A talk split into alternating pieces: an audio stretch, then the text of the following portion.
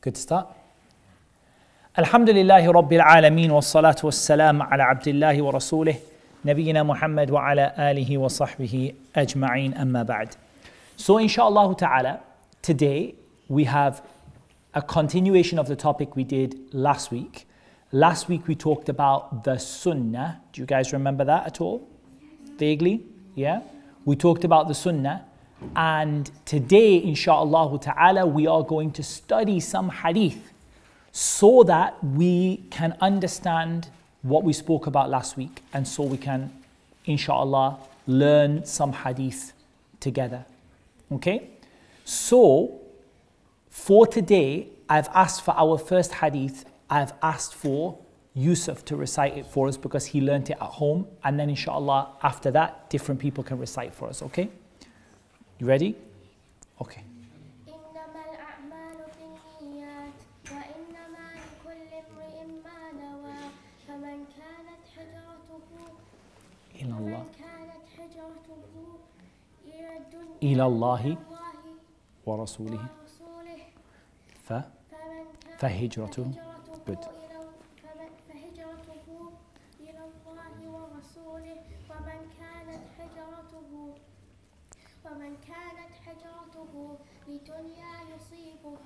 أو امرأة ينكحها فحجرته إلى ما هاجر إليه Okay.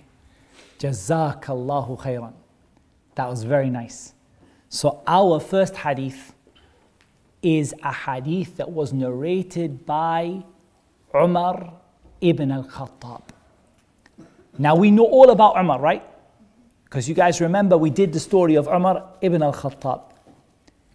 Umar, he told us that he heard the Messenger of Allah sallallahu alayhi wasallam say. So hold on a second. Umar. Umar heard the Prophet Muhammad sallallahu alayhi wasallam say these words. So who is the companion who narrated the hadith? This is easy. Umar. He heard it and he heard it from the Prophet sallallahu alaihi wasallam. And he heard the Prophet sallallahu alaihi wasallam say, as Yusuf read for us, Jazakallah khairan, إنما الأعمال بالنيات. He heard him say these words, إنما الأعمال بالنيات. Now, whenever I study a hadith, I'll tell you how I study it. the first thing I do is I ask myself about any of the words that I don't understand. Okay? So I'm going to tell you what the English means, okay? The English translation, line by line, bit by bit. And we're going to ask ourselves, are there any words we don't understand? So then we can understand the hadith, what the Prophet said properly, okay? So the first part of the hadith is that Umar said, سمعت رسول الله صلى الله عليه وسلم يقول I heard the messenger of Allah Muhammad صلى الله عليه وسلم saying So Umar must have been there when the Prophet صلى الله عليه وسلم said it right yeah agreed he was there and he heard the Prophet صلى الله عليه وسلم say إنما الأعمال بالنيات He said actions are according to your intention. So there might be some words in there we need to understand. What do these words mean?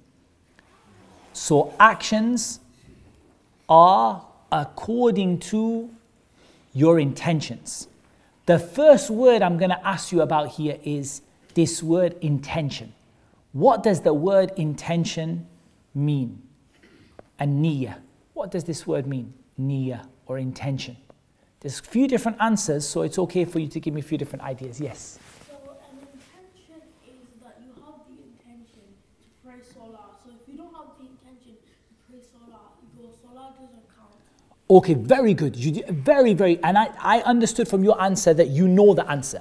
The only problem is that because you used the word intention in your answer, maybe some people are still a little bit lost. So you said your intention for your prayer, right? The intention that you have for your prayer. right? Like, so if you don't have the right intention, then you can't pray. That's what you said, right? Very good. Having it inside of your mind. Very good. I like that. What do the girls think? Girls, what do you think about? What's your intention, your niyyah? So the girl said something interesting to me. The girl said to me, sincerity. Sincerity. Okay, so the girls took about took it a different way. They said your niyyah is doing something for Allah alone and not doing it for anybody else. Is that part of Islam? We have to pray just for Allah and we have to make dua just to Allah, right? Yeah? Okay, Mubin, what do you think? Sorry? How you act. Explain to me. Explain it to me. Give me an example, for, for example. Think about it. If you can think of a good example, give me your example, okay? All right. Did we have anyone else had some ideas? Girls have got, okay, girls, girls. What you're aiming for or what you're trying to do. Yet, what do you think? Very good. I like that answer. The reason for you to do something. So all of your answers were excellent. So in Islam, what you what we mean by niyyah or intention is two things. Really. When we boil it all down and we make it nice and simple, it comes down really to two things. The first thing is who are you doing this thing for? Who are you doing it for? So we're talking about the religion of Islam. We're not talking about, you know, your school. We're not talking about your friends. We're, we're talking about your praying or your fasting or you're making dua. Who are you praying for? Who are you making dua for or to? Who are you fasting for? Or so many of the boys put their hands up, there's not even a space to choose. Who can I choose? Let me have a go. Someone who hasn't answered yet at all, you haven't answered yet Uh, Allah. For Allah. Did anyone think anything different? No. Okay. قل إن صلاتي ونسكي ومحياي ومماتي لله رب العالمين لا شريك له وبذلك أمرت وأنا أول المسلمين. Every time you pray, that prayer has to be just for Allah. Right? Okay, let me ask you this question a different way. Let me ask you this question a different way around, another way around. How could it be that someone prays, but their prayer is not really for Allah? Only kids are allowed to answer. If I see any more adults put their hands up, they can go out.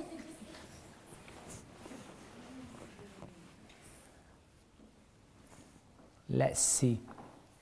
Okay, the girls gave me a good answer. Let me see who hasn't. Go on. How could it be someone prays but they don't pray for to Allah? Like do it, just not think about it. Very good. I like that. That was really good. Really good answer. Like they might just not even be thinking what they're doing. They're just standing there like a robot, right? That happens sometimes, right? Allahu Akbar. Some kids I see, you guys see, see in the salah time, yeah? Allahu Akbar.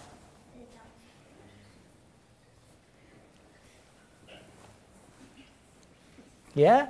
You're not really thinking about what he's doing. That's a good answer. I like that answer.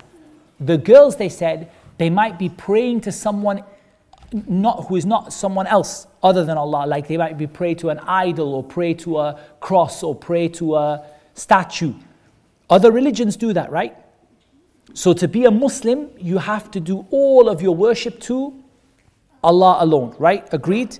Your prayer has to be only for Allah, your dua has to be only for Allah. But there's another example I wanted from this. Someone who prays, they're Muslim now. We're not talking about non Muslim, Muslim. And they're concentrating and they're praying nicely. But their prayer is not really for Allah. How could that be? How could that? Okay, the girls gave me one possible answer. They said, not sincere. Can you explain that to me, girls? What do you mean by not sincere? Ah, girls got it. Girls got it. They said they might be doing it to show off. Very good. I'm glad you got the answer. They might be doing it to show off. They might be doing it to show off. So, how would that be? Let's say, for example, somebody stands to pray, and when they stand to pray, they say, Allahu Akbar, and then they see their friend is looking at them. So, what do they do? They make their back a bit straighter, they put their hands a bit nicely, they put their head down, and they start reading really nice. They put a nice voice, they start reading really nicely because they think that their friend is watching them, or their dad is watching them, or their mom is watching them. So is that prayer for Allah? No, it's not properly for Allah. It started for Allah, but it went, it went a bit wrong. So when that happens to you, what should you do? Ooh, lot of answers that I haven't heard from you today. Yeah, go on. If that happens to you and you feel yourself start to, oh, I'm, I'm a little bit showing off and I'm not, it's not really for Allah. So you should stop praying straight away, go and make your wudu again and come back, right? No. I'm just checking you. It's okay. Yeah, what do you think?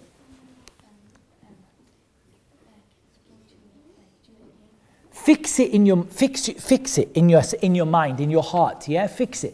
So you say, No, I'm not going to do this. I'm not, this is not about mom and dad looking at me. I'm praying for Allah because I'm a Muslim. So you try to fix the mistake that you made and you try to make your prayer right again. Is it easy to do that? Okay, who thinks it's easy? Who doesn't think it's easy? Yeah, I don't think it's easy. It's hard to make your prayer right. Sometimes shaitan comes and whispers to you, and you try to make your prayer nice because somebody else is with you or someone else is watching you. So, all of that came under what topic? Under the topic of who are you praying for? Who are you fasting for? But that's not the only, we know the answer. That's not the only type of niyyah. The other one is the one that, and I'm really, really bad with names, so forgive me. Tell me, what's your name? I forgot. Go on. Yeah, tell me what's your name. No, no, you. Abdus Salam. Abdus Salam, you mentioned, um, I'm trying to remember names, I'm very bad. Abdus Salam, you mentioned to me something. You said to me, How do you know, what was it, which prayer you're praying, right? That's the other meaning of a niyyah. That's the other meaning. And that's completely correct. So let me give you an example. We just prayed a prayer right now in the masjid. What prayer did we pray, guys? Okay. Asr, Asr prayer. I think it might have been Dhuhr. Dhuhr's four raka'at, right? We prayed four raka'at. No, but it's in a different type of day. Okay, but maybe I'm a traveler and I'm joining Dhuhr and Asr together like that. Could I not have prayed Dhuhr? It was definitely Asr. What made it Asr? Even if it wasn't at 4 o'clock, what made it Asr? You got it completely right. What are we talking about in the hadith? Your intention, right? You're completely right. The time you're right about the time it was 4 o'clock, so it was Asr. But what really made it asr was your intention. You, when you came into the masjid, you looked at the time, you saw it's four o'clock, and you said, Right, I'm going to pray asr, not dhuhr. It's asr time for me. So that made your prayer, that, uh, that your prayer, it was asr. If you came into the masjid and you said, I didn't pray asr, I didn't pray dhuhr because I forgot. So now you can, your intention is what makes the difference, right? Those two prayers look the same. They both four, you pray them both in the masjid, you pray them both behind the imam, they look the same, they same quiet reading. But what made each one different was your intention. So we learned two things by the word intention, right? We learned intention is who are you doing the action for? And the intention is also what exactly are you doing? And I really like the explanation. I forgot who said it, but one of the brothers said it uh, one of the one of the the boy side said it, I'm sure, that knowing in your mind, or maybe it was the girls, I don't, knowing in your mind what it is that you were going to do, like having it in your mind that this is what I'm doing. So really, your intention like that is if I stopped you and I said to you, if I stopped you and I said to you, what are you doing right now? And you said, I'm praying Asr. That's your intention. That's what intention means. To know what you are doing. So, for example, let's give an example of fasting. Now, let's give an example of fasting. I like fasting, it's a good example. Somebody wakes up in the morning and he goes down, he looks in the cupboard, and there's no cereal, there's no milk, there's no toast, there's no whatever it is you guys eat for breakfast, there's no juice in the fridge, there's nothing at all. There's no dates and there's no milk. The cupboards are bare. And somebody says to you, Abdus Salam, are you fasting? No, I'm not fasting. It's just I didn't find any food in the cupboard. But you're not eating. You're not eating. Yeah, but I did. The reason I'm not eating is because I didn't find any food in the cupboard. It's not because I'm fasting. So both people are not eating. So let's say Abdul Salam, he woke up and he didn't eat because he didn't find any food in the cupboard. Another person woke up, they woke up and they said, Today I'm going to fast. And they went downstairs and they still didn't find any food in the cupboard. But they wanted to fast that day. So, what made the person fasting and what made the person who is not fasting? Because eh, eh, eh, have no food, Not about no food. It was what? You're right. What, what was it? What was it? Let me see. Let me see. Go on, try. did they know I'm hungry? Yeah. Uh, uh, oh, oh, no, fast. So yeah, so that the reason for the the reason was the person's intention. Why are they not eating? One of them is not eating because he didn't find any food. The other one is not eating because he's fasting. So what made the person fasting who is fasting? Their intention. Okay? So now do we have a little bit of an idea what intention is? Okay. Come back to the hadith. إنما الأعمال بالنيات. Your actions are going to be judged according to your intention. What does that mean? That Allah is going to look at your intention, not just the action you did. So when those two people who were both hungry that morning, when Allah asks them on the day of judgment, Why were you hungry? And one of them says, I was hungry because I didn't find any food. And the other one says, I was hungry because I was fasting. Is Allah going to reward those two people the same? No. Which one's going to get the reward? Ah, you all got your hands up. Let me pick someone who didn't answer so far. Go on. Which one's going to get the reward? The one fasting. The one fasting. Yeah? So Allah is going to judge what you do according to your intention. Two people are praying in the same masjid, okay? In the same place, the same prayer. One of them is a little bit showing off because he wants to make his prayer really look really good so that his dad says that you prayed really well. And maybe his dad will buy him something later on, like a treat or a prize, because he prayed well. And the other person is praying only because he wants Allah to give him reward. Are those two people going to get the same thing?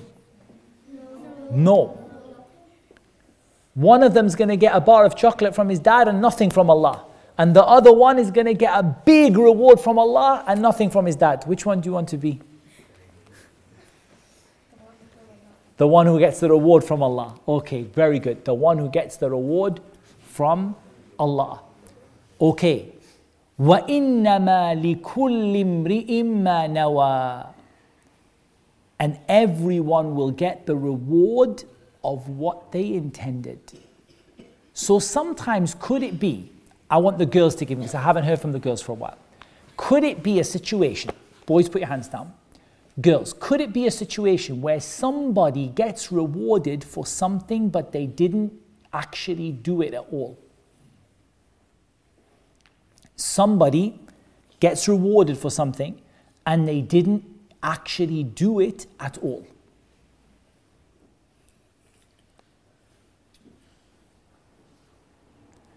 You can confer among yourselves, girls, not boys.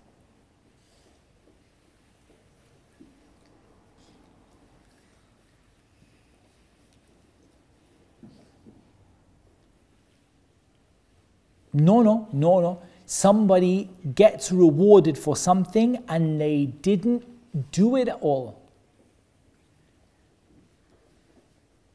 The girls are thinking, Mm, Maybe, maybe, but that's not great. The girl said when they avoided something, shall we get the boys involved? No, give the girls another go. What are we talking about, girls? What's the hadith all about?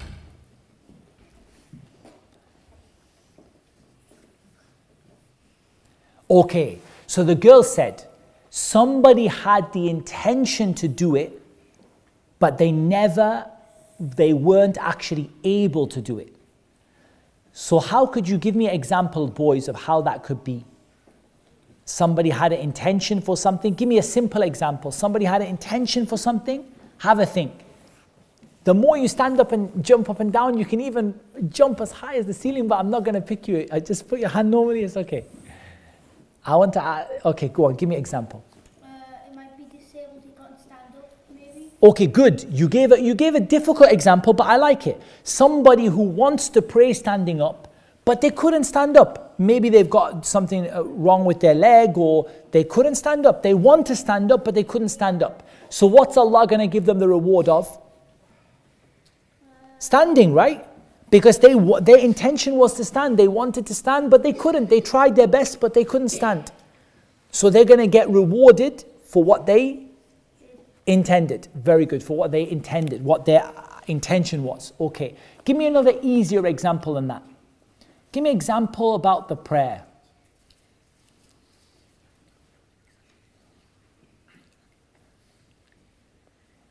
Let's see. Go on. Give me an example. Um, if you like want to pray, like if it's, I mean, if you want to fast the whole Ramadan and then Yeah.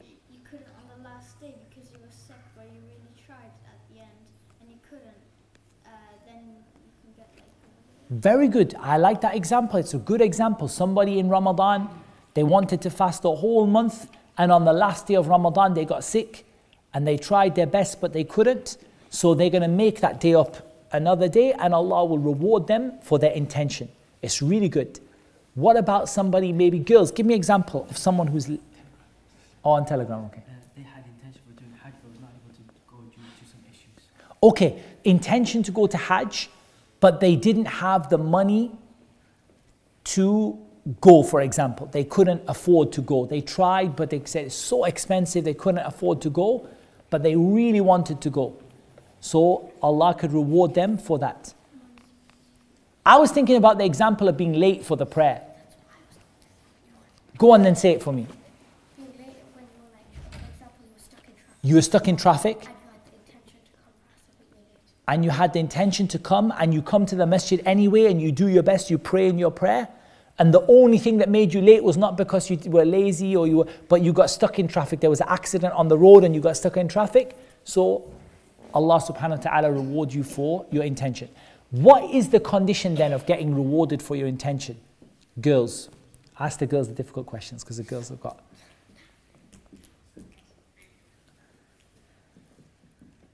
I can. What is then the condition of getting rewarded for just your intention? What has to be there? It has to be sincere. It has to be you tried your very best. Not that, you know, someone says, oh, you know, I had intention to get up for Fajr, but, you know, my sleep was really like someone has to try their very best. Yeah, you try your best, and it wasn't your fault that something didn't work out, but you tried your best, then you can get rewarded for your intention. Okay, what about the other way around then? That everyone will have the reward of what they intended. Could somebody intend something bad? Mm, that's a difficult one. And then how would that work out if they intended something bad? That's a really difficult question. It's not an easy question at all. It's a very tough question. It's a very, very tough question. Are you going to get in trouble for something bad you intended? I'll be surprised if anyone gets the right answer, but I will listen to you. I haven't heard from Yusuf for a while. Like, um, do like they when they intend it and they don't do it, or do Yeah, so they intended to do something bad, but they didn't do it. Go with that one. Yes?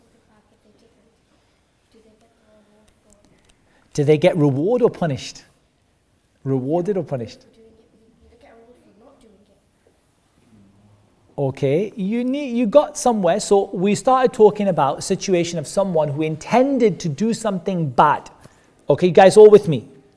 Yeah? They made intention to do something really bad and they didn't do it. So we asked the question are they going to get rewarded or are they going to get punished? And we said the answer is a bit difficult. What do the girls think? So Yusuf thinks rewarded and Aisha thinks punished. Telegram thinks rewarded. All of them. No, they will not be. They will not be. punished Okay. until they act. So, what about if I was to tell you that both of those answers could be right? How could someone be rewarded and how could someone be punished? So, they made a bad intention, they had a bad, a bad idea, a bad intention, and they didn't do it. How could they be rewarded? You said rewarded, so tell me how could they be rewarded? Why would they? What, did- what happened?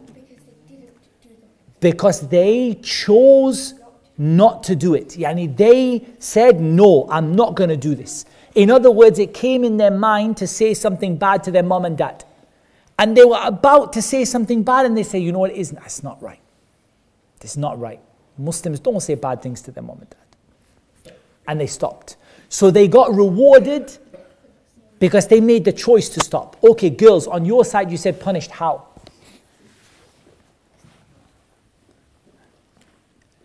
Ah, so something prevented them, but they didn't want to stop. They tried to do it, but something got in the way. Like the bank robber who went to rob the bank and he got a flat tire. And he tried to put the air in the tire, but it wouldn't go up. And then again, he got in the car and tried to rob the bank, but the tire went flat again.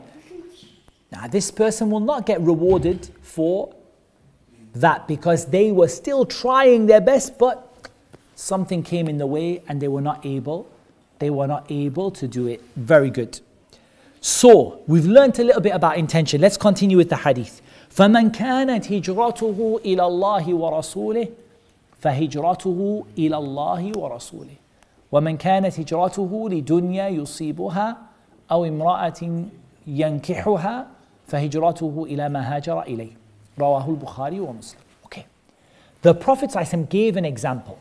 So listen to this example super carefully. So someone is going to explain this example to me. Okay?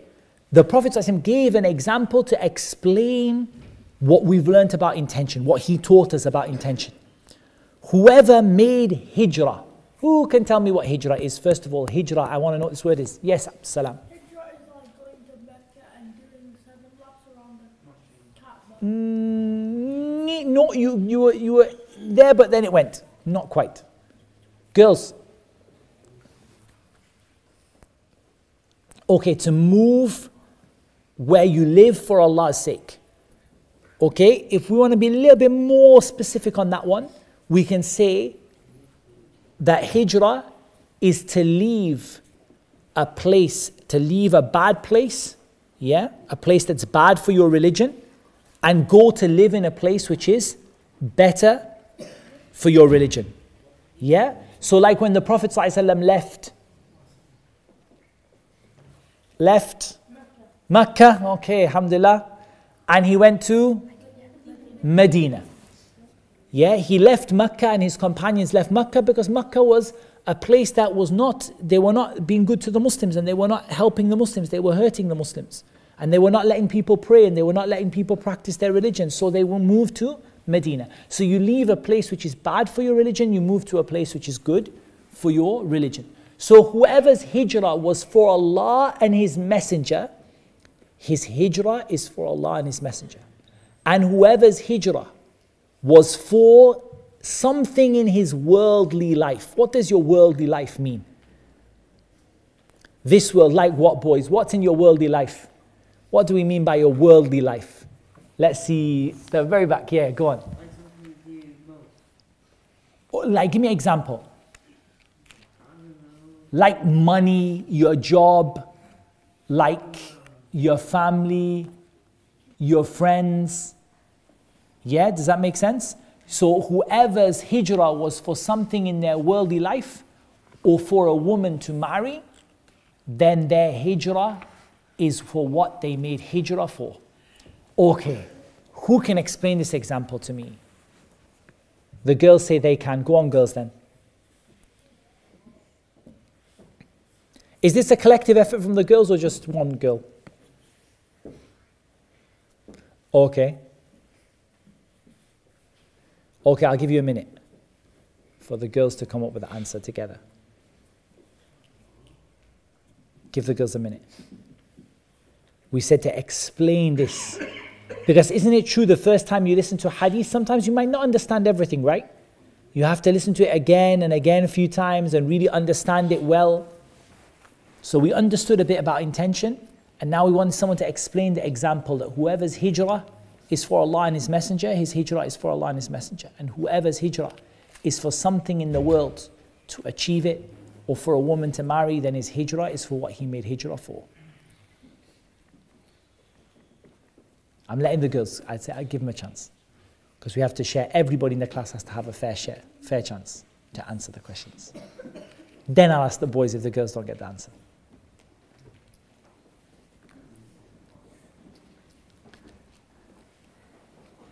They're still thinking about it. Okay. Some of them are thinking about it. Some of the boys look like they they know the answer.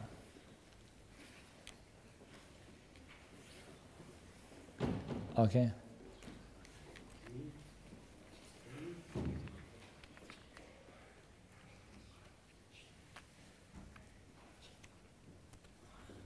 Okay, good.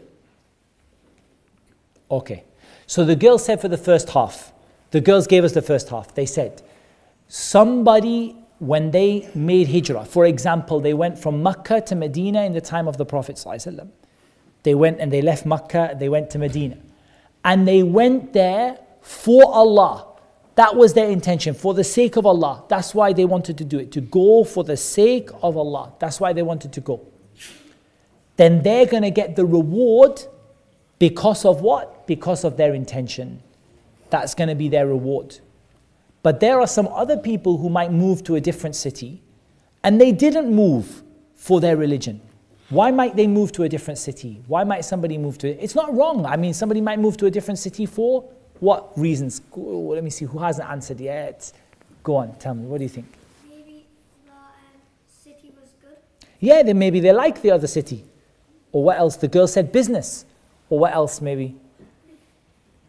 Any of both of you, either of you. Go on. Uh, they might go there because it has more jobs. You can get More jobs, more money, maybe they want to get married, maybe a lot of different reasons people want to go. So when they go there, what reward are they going to get? Ooh, difficult question. Ooh, go on, I haven't heard it. Um, they might not get like that much of a reward because So they won't get a reward from Allah because they didn't do it for Allah. But they might get something that they came for. Like I, I went for business, I got a job. I went for money and I got money. But you're not going to get what Allah is going to give you the, the reward from Allah because you didn't do it for Allah in the first place. Yes, Yusuf. somebody just went to go like pick something up from like anywhere, and then they came back, but they weren't having like any intention of going. So someone went just to collect something or whatever, they didn't have any intention. So they're not going to get a reward from Allah for that, are they? Because it wasn't for Allah, was it? It was for whatever they went for. So if they, they get they get what they went for, but they don't get the reward from Allah. Okay, I'm gonna ask you a different set of questions. I'm gonna ask the boys, okay? Why is this hadith important? Some people said this hadith is half of your religion. And half of the religion of Islam comes down to this hadith. Why do you think? And there's lots of answers, so I'm going to ask lots of people, okay? So let's start with someone I haven't heard from for a while. Go on. And to learn more about Muslims, Why do you think this hadith, though? Like I could have told you lots of hadiths about Islam. Why this one is this one really important? Do you have an answer? You're thinking about it, okay. Let's see who hasn't answered. Some people are far, far, far away. Mubin.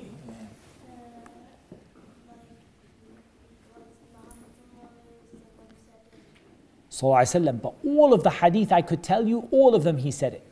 So why is this hadith important? Girls, you brainstorming, brainstorm among yourselves. Why do you think? Okay, girls have got, go on, girls have got three, four answers. Let's hear. Then I'm going to hear from you guys also.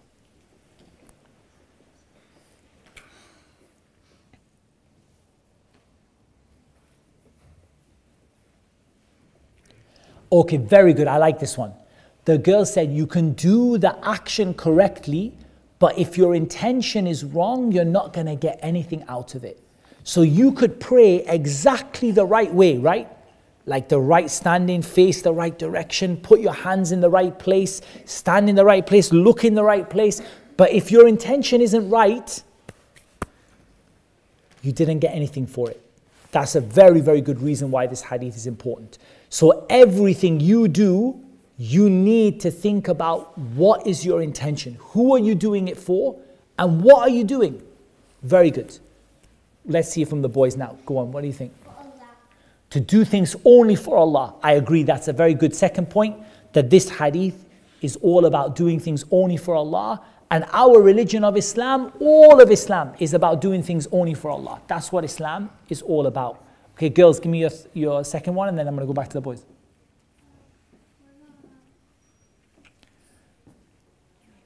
Okay, everything boils down to your intention. I agree that that's sort of true, yeah. Everything boils down to your intention. If you do the right thing, and we're going to talk about that next lesson maybe, if you do the right thing, I mean, you do things in the right way, as long as your intention is good and you do things in the right way, then you're going to get rewarded. Why else might it be really important? I want to hear different, different people every time. Okay, go on. I'm going to go right back there. Yeah. So you can go because to go to Jannah, right?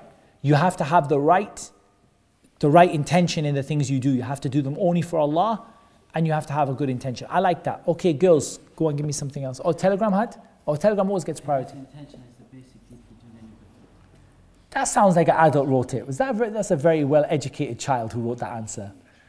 See, maybe that maybe that maybe their mom and dad is writing it for them, or maybe they're just like super intelligent. So we're asking the, the, the kids to answer, inshallah, with their own answers as well. So what was the answer?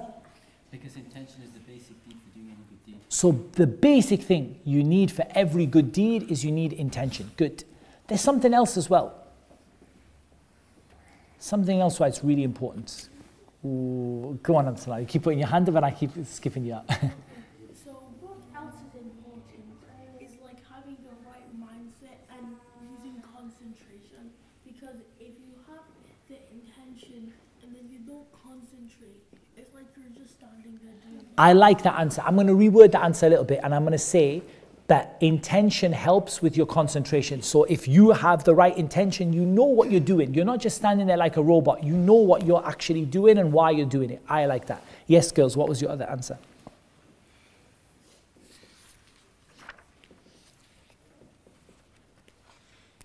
or you might lose the reward. So the girl said, You could be praying. And in fact, I'm going to reword this answer from the girls a little bit. Two people could pray next to each other the same prayer. One of them could get loads of reward, and the other one could get very little reward, or maybe no reward. And the only difference between them is their intention. So that's another reason why it's super important. Yes. Um, important to like only like use it in your prayer and stuff, you still have to use it every day. Very, I love that answer. This hadith, it goes into everything you do. Everything you do in your life, you need this hadith. Every single thing you do in Islam, you need this hadith. That's a brilliant answer. Everything you do, your prayer, your fasting, your charity, your ni- being good to your parents, your, uh, you know, whatever it is, so, for example, let me give you an example about being good to your parents because a lot of people maybe don't think about this. Here we've got two boys, okay? We've got Muhammad and we've got Abdullah. No names intended, I'm just random people, okay? Random Muhammad, random Abdullah, okay? Both of them are good to their parents. Good so far? MashaAllah, excellent. Muhammad is good to his parents because he wants the reward from Allah. And Abdullah is good for his parents because if he's not good to his parents, then they're going to take away his PlayStation and he's not going to be able to play anymore. Which one gets rewarded by Allah?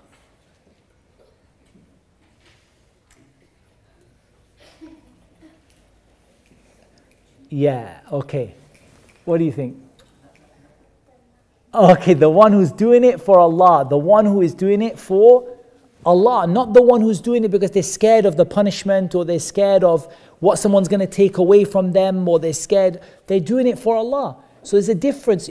You see how in everything you do, you have to have the right intention. I'm going to give you one more.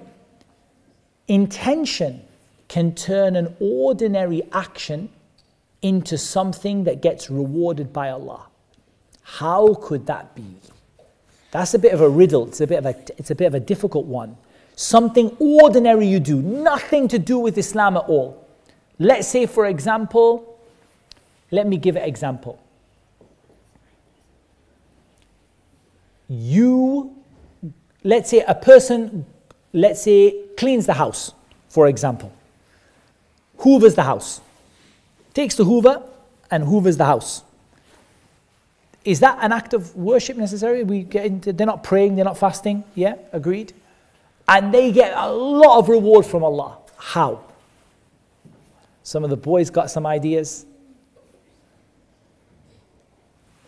Oh, mashallah. How, are you? You got an idea? Zach?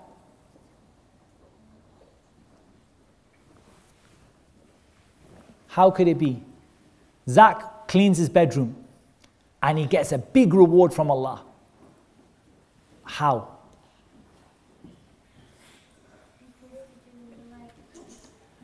Mm, you are doing the right thing, but why? Like, you need to give me a little bit more. But why is it a good thing? Okay, but why? What was his intention?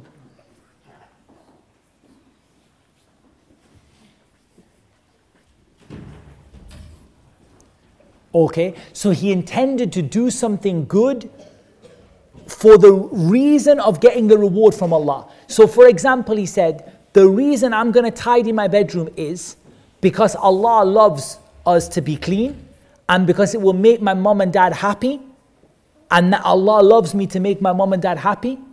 So, his intention is for Allah. Even though it's not an act of worship in itself, it's not like he's praying but he's doing something and he says, You know, I want this to be for Allah. Why? Because I know Allah loves us to be clean and my bedroom is a mess. And secondly, I know that Allah loves me to make my mom happy and it will make my mom happy. Does that make sense? And the person gets rewarded for that. So you could turn everything in your life into a good deed. Is that possible? Nearly everything. Okay, not quite everything. Not haram things, but you could turn nearly everything in your life into a good deed if you had the right intention. Does that show you why this idea is really important? Because if you had the right intention for things, you could turn your whole life into a one big good deed or lots of big good deeds. Even a person goes to work, he says, I'm going to work because why? I want to get money to do what? Support the masjid or to give charity. Very good, excellent. And so he goes to the masjid, rahmakallah, he goes to the masjid, he earns, he goes to work, he earns money, but his intention is to do something good with it. So Allah rewards him for his work, even though his work isn't a prayer and it isn't fasting and so on. Does that make sense? Okay, this hadith was narrated by it was narrated by lots and lots of people but it was recorded in two very special books. Those books, we mentioned their name last week. Can anyone remember, apart from you, you already know, no answer, uh, where, which two books these hadith come in with? The two ones we mentioned last week. We have one, two, three boys put their hand up. How are we like on the girls' side? Four boys. 50 50, 4.5. Okay, one girl knows the answer. Do we have any more? We mentioned these books last week. Oh, five boys we have. Do you know the answer? Very good, mashallah. Amazing. And you should put your hand up more, mashallah. You, get, you got the answer exactly right.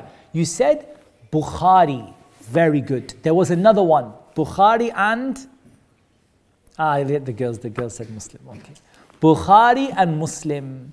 This hadith is narrated in Sahih al Bukhari and it's narrated in Sahih Muslim. Why is that important? Because those two books are 100% authentic, 100% reliable. You can trust that that hadith definitely came from the Prophet.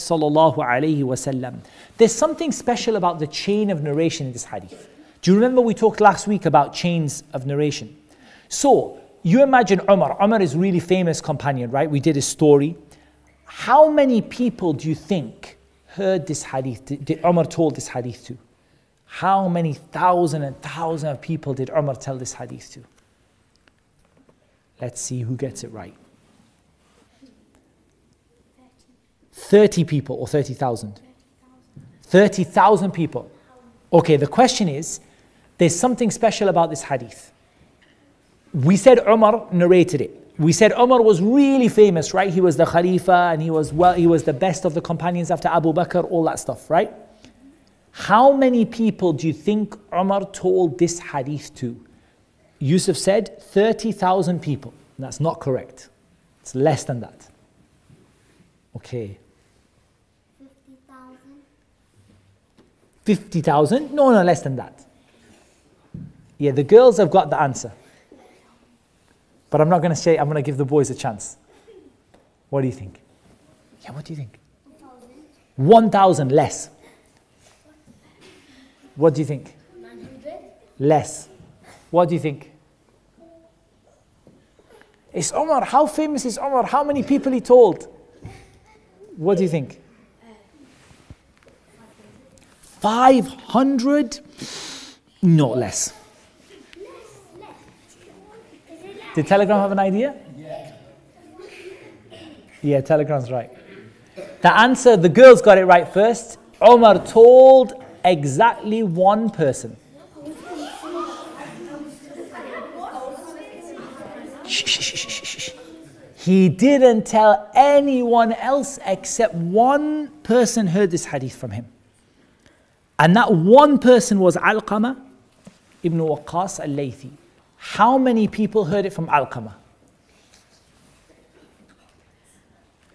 Go on. Just one person. Only one person. And that was Muhammad ibn Ibrahim at-Taymi. How many people heard it from Muhammad ibn Ibrahim at-Taymi? We're getting good at this now. One person, okay. Yahya ibn Sa'id al-Ansari. Okay. How many people heard it from Yahya ibn Sa'id? Wrong, all of you are wrong. many, many people heard it from Yahya. Many people heard it from him. So this hadith is special because it's a hadith which only has one single person in the chain like that. One, one, one person told one person, told one person, told one person, and then they told lots of people. Does that stop the hadith from being accepted? No, because that hadith is in Bukhari and Muslim. We know it's authentic. But sometimes it happens like that. Sometimes the hadith, many people, there's so many people told it. Should I give you an example of a hadith that so many people, there are hundreds and hundreds of people in the chain? Shall I tell you example? The hadith of the Prophet ﷺ, من كذب علي متعمدا فليتبوأ مقعده من النار. Whoever lies about me deliberately, let him take his seat in hell. And if anybody lies about me deliberately, he's going to take his seat into the fire on the day of judgment. That hadith was narrated by so many people who it became hundreds and hundreds and hundreds and hundreds all in the chain, all over. But the hadith about your intention, only one person heard it, that was Umar. And only one person said it that to uh, almost said it to one, and he said it to one, and then he said it to one, and then after that it became it became famous. Okay, that finishes the end of our hadith lesson today. But next week I have something important to tell you about. Next week, he's gone. no, no. Next week, next week, inshallah, the class will be on, but I won't be here. So, another teacher is going to come. Yeah? Ustad Basak, he's going to come and he's going to teach a class for you, okay? While I'm away. So, I want you guys to come and I want you to be on your best behavior, okay? And the reason for that is because it's difficult when I know how you guys are and I like, you know, I'm okay with it. But you have to be on your best behavior. He's going to do some, I think, some recap on some of the stuff you've already learned before. Yeah? So there might be some quizzes, there might be some, some things to study. He might tell you some new things, okay? So you have to revise really, really well.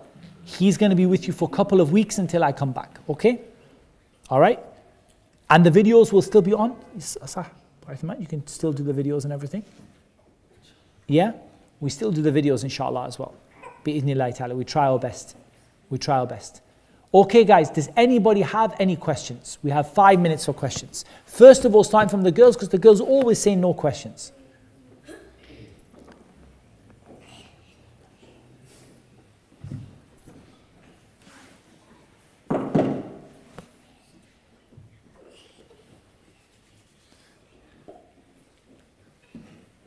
You should always have questions ready. You know that. Because sometimes your teacher says, Have you've got any questions? Then you feel shy that you don't have any questions to say. So you should always have a few questions prepared, ready. Go on while we're waiting for the girls.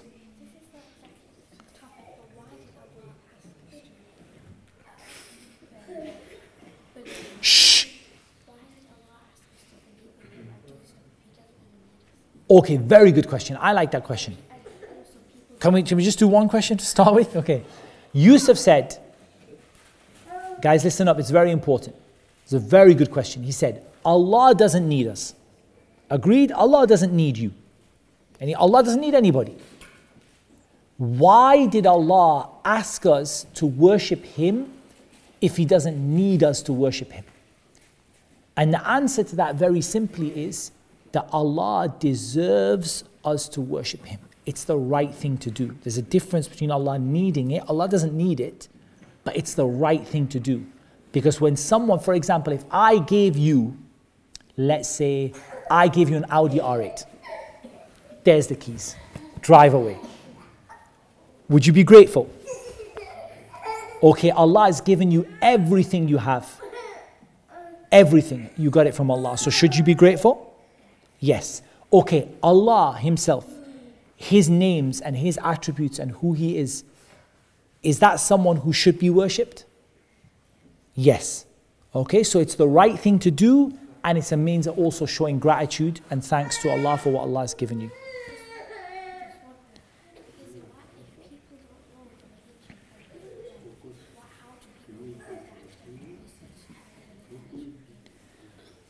Okay, that I'll leave that question for the end. It's a good question, but I just want to give other people a chance because you asked two big questions, okay? So I will ask. Girls, what was your question? Girls, we don't have any questions. Okay, then in that case, I will I will nominate that second question to be your question, okay? So the question was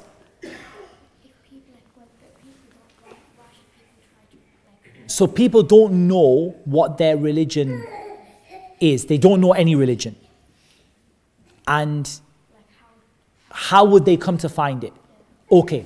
So in the beginning, Allah has put in your heart, has put in your heart something which makes you want to know more, right?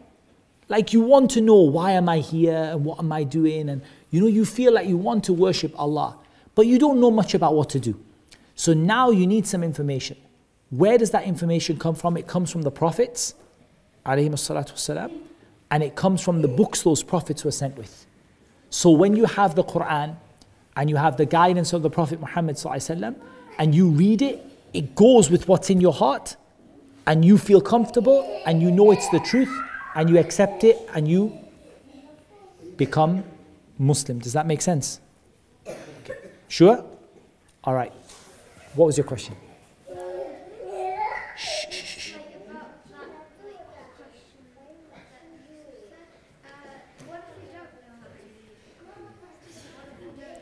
Don't even if you don't know how to read the Quran. But one way or another, you get something from that message, right? Somebody explains it to you, somebody gives you a little bit of that message, somebody shows you something from that message, somebody tells you about it, you hear about it, and then you just start to think, I need to find out more about this. And then when you find out more, then that, that happens. Does that, yeah? Like, so it doesn't mean that you have to know the whole Quran, but you get something from that message. Even if it's just that you see somebody on the street and who is that? Why is that person wearing that funny clothing and stuff like? What does that person believe? Then you find out more about the religion like that. Yeah. Okay, what was the question? If we do something just for being good and forget to make it for the sake of Allah, we're still. We do something just to be good, but we forget to make it for the sake of Allah. Are we still rewarded?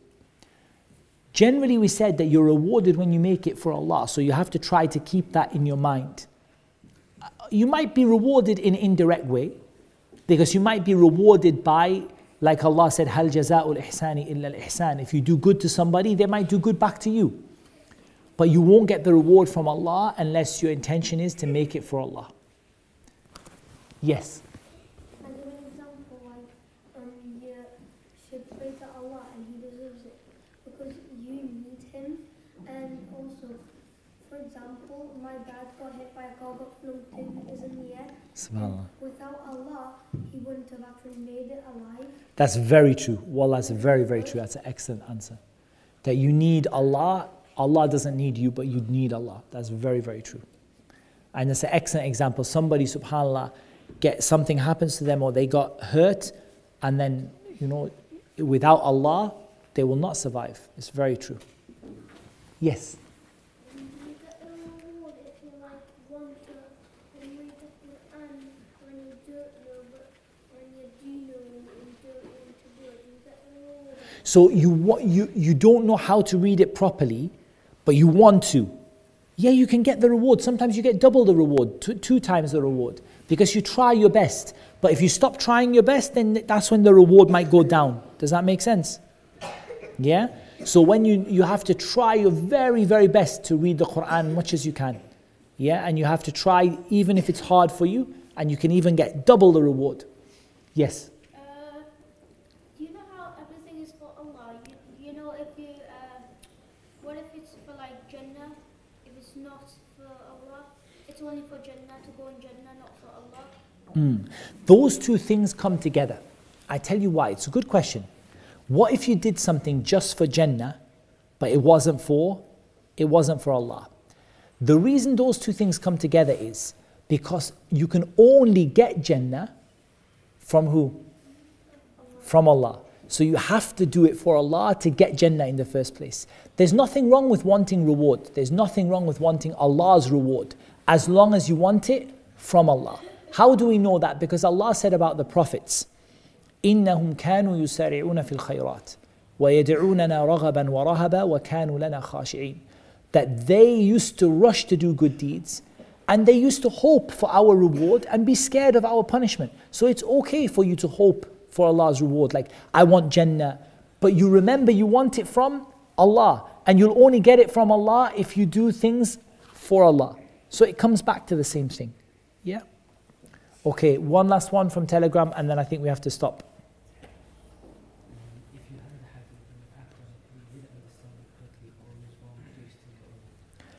So, this is a good question.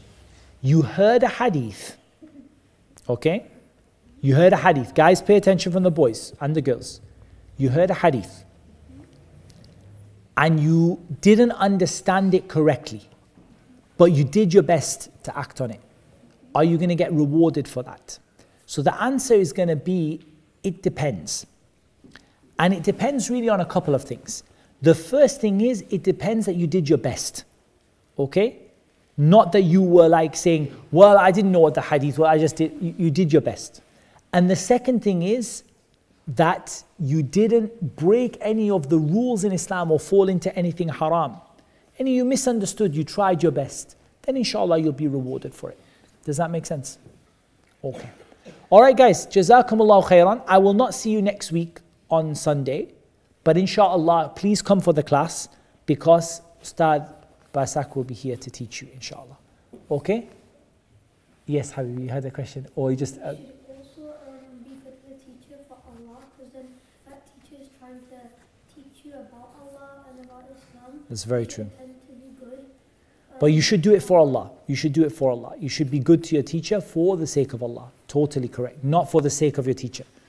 Like, or not for the sake of getting rewards from your teacher, but for the sake of Allah.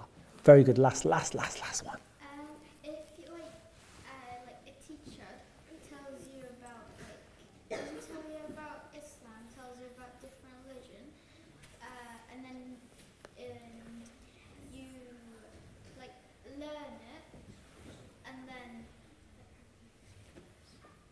Yeah, I'm with you. So a teacher teaches you about a different religion and you learn it, okay? uh, you think that if you know it, then Allah's gonna reward you. Like, Ah, very good. I'm going to give you something that you'll learn really simple for this one. The only knowledge that Allah gives you reward for is knowledge of Islam. Okay? That's a, you can take that as like a, a rule, like a simple rule. The only knowledge Allah gives you reward for is the knowledge of Islam. Unless your intention behind that knowledge is good. Like, for example, I learned how to, like, first aid so that if someone becomes sick, that, you know, inshallah, I'll be able to help them. But it's not the knowledge you're rewarded for, it's the intention you're rewarded for. Yeah? So the only knowledge you're rewarded for is knowledge of Islam. All the other types of knowledge, business and medicine and history and geography, if your intention is good, you can get rewarded for it But you can't get rewarded for it by itself. The knowledge you get rewarded for by itself is knowledge of Islam. Salam Allah. I said last last question. I said to him last question. To go on, go on, go on, quickly. About like the medical part, Yeah. um, I don't know what it says this, but um, Allah says that saving one person is like saving the whole of humanity. That's true. so about that's true. medical, ومن أحياها فكأنما أحيا الناس جميعا. so it, But, uh, no, you'll get rewarded, but what are you rewarded for? Are you rewarded for that knowledge or you're rewarded for your intention of what you're going to do with it? Intention. Only in Islam are you rewarded for the, knowledge itself. Everything else, you're just rewarded for the intention. Somebody studies medicine because they want to be rich. Are they rewarded for it? No. The one who's rewarded is the one who studies because they want to help people and they want to save people's lives. And whoever saves a life, it's like he saved the life of everybody, right? Yeah? Does that make sense now? Okay. That's what Allah made easy for me to mention, guys. Jazakumullah khairan. You've been very, very uh, well behaved. You asked excellent questions and you listened very well. And Allah Azza wa Jalla knows best. Wassalatu wassalamu ala Muhammad wa ala alihi wa sahbihi.